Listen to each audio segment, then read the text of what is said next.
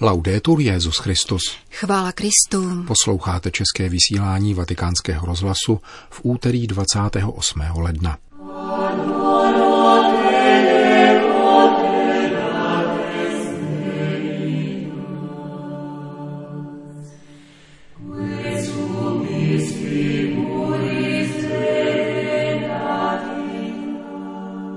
Křesťan se má vyznačovat radostí a nenechat se spoutávat formalitami, kázal papež František při raním v kapli domu svaté Marty. Vatikánský úřad pro lajky, rodinu a život organizuje první seminář o pastoraci seniorů. Jak se vatikánská stráž připravovala na případnou nacistickou invazi, o tom pojednává nová kniha italského historika a lékaře Cesara Catanátyho.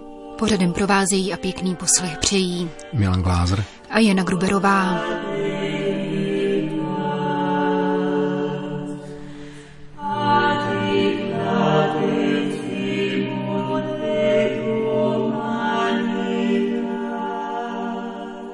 Zprávy vatikánského rozhlasu. Vatikán. Nestydět se vyjádřit radost ze setkání s Bohem a nedistancovat se od lidu, který slaví, protože vnímá boží blízkost. Vybízel římský biskup ve svém kázání při raním šiv kapli domu svaté Marty. Církev bude moci jít vpřed jenom radostním hlásáním evangelia, konstatoval papež. Podnět si vzal z prvního liturgického čtení. Epizoda z druhé knihy Samuelovi líčí přinesení hospodinovi archy do města Davidova za jásotu, zpěvu a tance božího lidu. Archa, která byla odcizena, se vrací domů, komentoval papež František, a radost lidu je obrovská. Lid vnímá boží blízkost a slaví, a král je spolu s lidem na čele průvodu. Obětuje celopaly a pokojné oběti, tančí ze všech sil před hospodinem, jak praví tato biblická pasáž.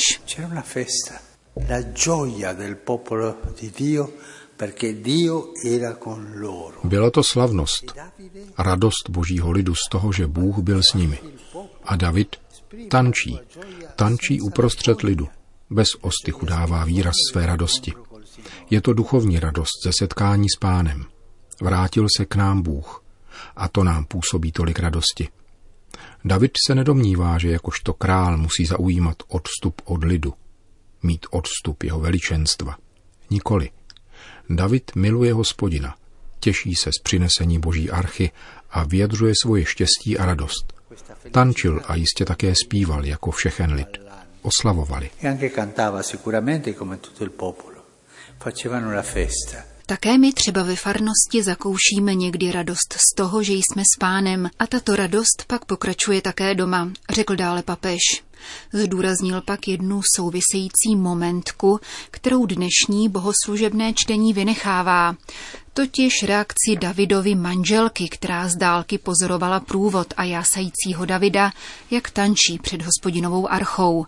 Avšak zastyděla se za něho a když se s ním po skončení slavnosti setkala, řekla mu uštěpačně. Jak se dnes proslavil izraelský král, předslužebníky se choval jako nějaký blázen. Vytříbená religiozita opovrhuje spontánní radostí z hospodina. A David jí vysvětluje – tato radost má důvod. Je to radost z hospodina, protože jsme přinesli domů jeho archu. Míkal, jak se tato paní jmenovala, jim však pohrdla. A jak praví Bible, zůstala kvůli tomu bezdětnou. Hospodin ji potrestal. Chybí-li křesťanovi radost, nepřináší plody. Chybí-li v našem srdci radost, není ani plodnost. Quando manca la gioia nel nostro cuore, non c'è fecondità. Tato radost se vyjadřuje nejenom duchovně, řekl dále František s odkazem na poslední verš z dnešního čtení, kde stojí, jak David podělil všechen lid a každému dal chlebovou placku, koláč z datlí a koláč z hrozinek, aby každý slavil také doma. Boží slovo, komentoval papež, se nestydí za slavení. Je pravda, že rizikem radosti je někdy tendence posouvat se dál a myslet, že v tom spočívá všechno – Nikoli, je to jen sváteční atmosféra. Důležitý ekleziologický a evangelizační aspekt radosti však zdůrazňuje Pavel VI. apoštolskou exhortací Evangelii Nunciandi a papež František jej schrnul následovně. La Chiesa non andrà avanti Církev nepostoupí vpřed. Evangelium nepostoupí vpřed nudným a zahořklým kázáním. Nikoli. Půjde vpřed pouze s radostnými a životem oplývajícími hlasateli Evangelia. S radostí přijatého božího slova, radostí křesťanské existence, radostí z cesty vpřed a schopností slavit bez ostychu – ne jako paní Mikal a formální křesťané spoutaní formalitami. Uzavřel v nástupce dnešní kázání při raní Eucharistii v kapli domu svaté Marty.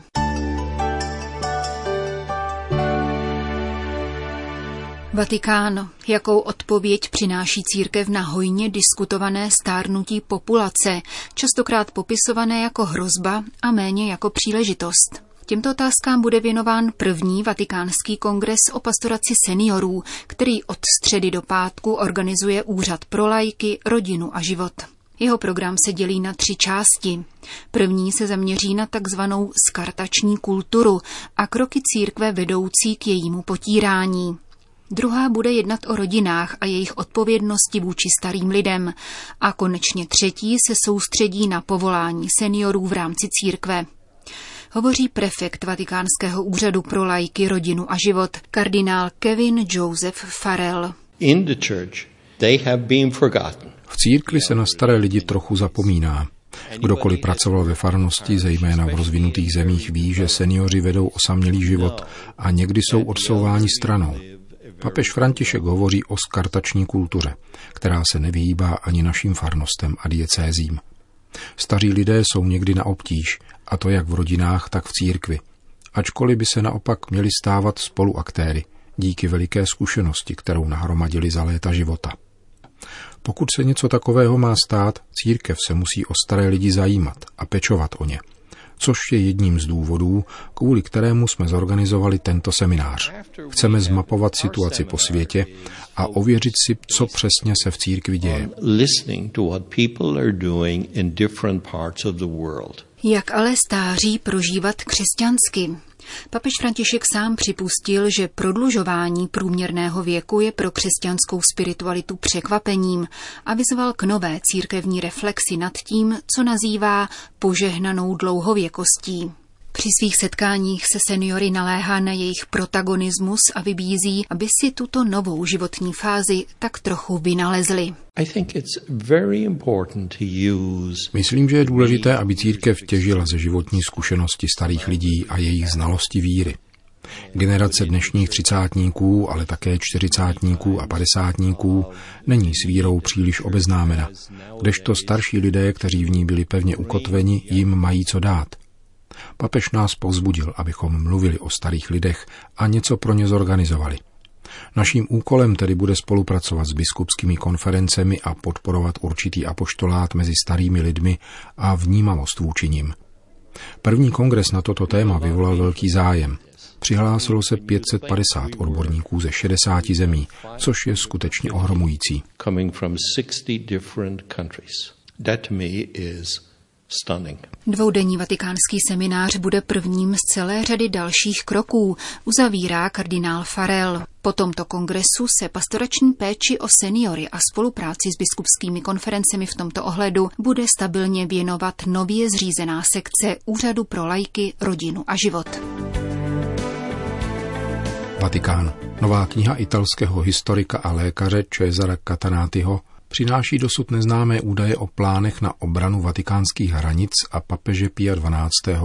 v letech 1940 až 44, které v případě nacistického ohrožení stanovilo vedení tehdejší papežské stráže. Autor svazku bádal v archivech této jednotky a získaný materiál konfrontoval s archivními dokumenty italského státu, vatikánského státního sekretariátu a výpověďmi přímých svědků. V neblahém případě, že by mužové střežící vchod do apoštolského paláce byli poraženi, jsou všichni vojáci okamžitě povoláni do papežského apartmá, kde spolu s čestnou papežskou gardou vytvoří lidský štít kolem jeho svatosti. Cituje historik Katanáty z důvěrného dokumentu Vatikánské stráže, datovaného rokem 1943, který reaguje na možný průnik násilnických jedinců za vatikánské hradby a také na možný únos papeže.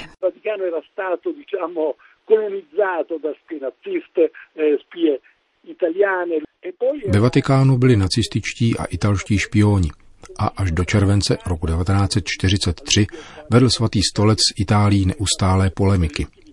Posledních devět měsíců se navíc žilo v hrůze z nacistické invaze a únosu papeže, což byl Hitlerův plán. Goebbels ve svých denících referuje o setkání s Hitlerem i hned po pádu italského fašismu.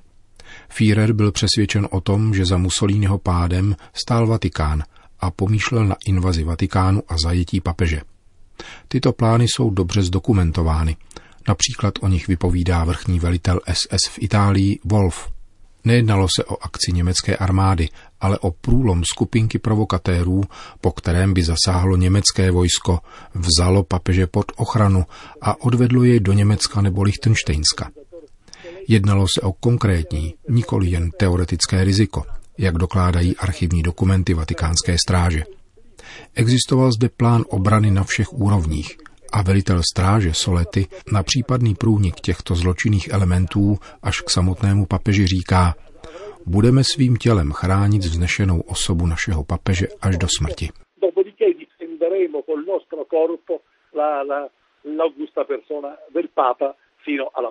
V čem spočívaly zmíněné plány na obranu vatikánských hradeb? Jednalo se o posílení ostrahy v průchodech, které byly považovány za nejzranitelnější místa, jako brána svatéAny nebo Arco delle Campane, tedy vstup po levé části baziliky, a to řadou praktických opatření. Například se nemohly užívat zbraně, protože státní sekretariát si to nepřál. V dokumentech je proto psáno, že je třeba vytrvat v pasivní avšak energické obraně a přemýšlelo se třeba o zapojení požárních hydrantů. Šlo tedy spíše o obrané než útočné manévry. Kniha Cezara Katanátyho nicméně informuje také o podpůrných akcích vatikánského státu, například o ochraně diplomatů, kteří v něm požádali o azyl, anebo o podpoře uprchlíků z německých táborů. To je jedno z nejzajímavějších témat, o kterém archív vatikánské stráže vypovídá lecos nového. Spojenečtí vojáci, vězni, kteří zejména po 8. září utekli z německých zajateckých táborů, dostali z Londýna příkaz, aby se připojili ke svým jednotkám a nebo se uchýlili do neutrálních států, zejména Švýcarska a Vatikánu.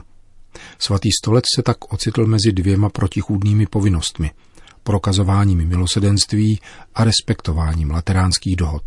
Státní sekretariát se tedy pohyboval tak říkajíc na ostří nože – když poskytoval pohostinství všem těmto vojákům, nejprve angličanům a američanům a posléze po červnu 1944 také německým dezertérům, které ubytoval v kasárnách vatikánské stráže. Tyto humanitární aktivity se děly za papežova vědomí? Státní sekretariát ani jeho substitut Giovanni Battista Montini, pozdější Pavel VI., nemohli jednat bez souhlasu Pia 12. Zvláštní roli v této podpoře spojenců sehrál irský monsignor I. O'Flaherty, jehož papež Pačeli, když byl ještě státním sekretářem, jmenoval svým referentem v Československu okupovaném nacisty.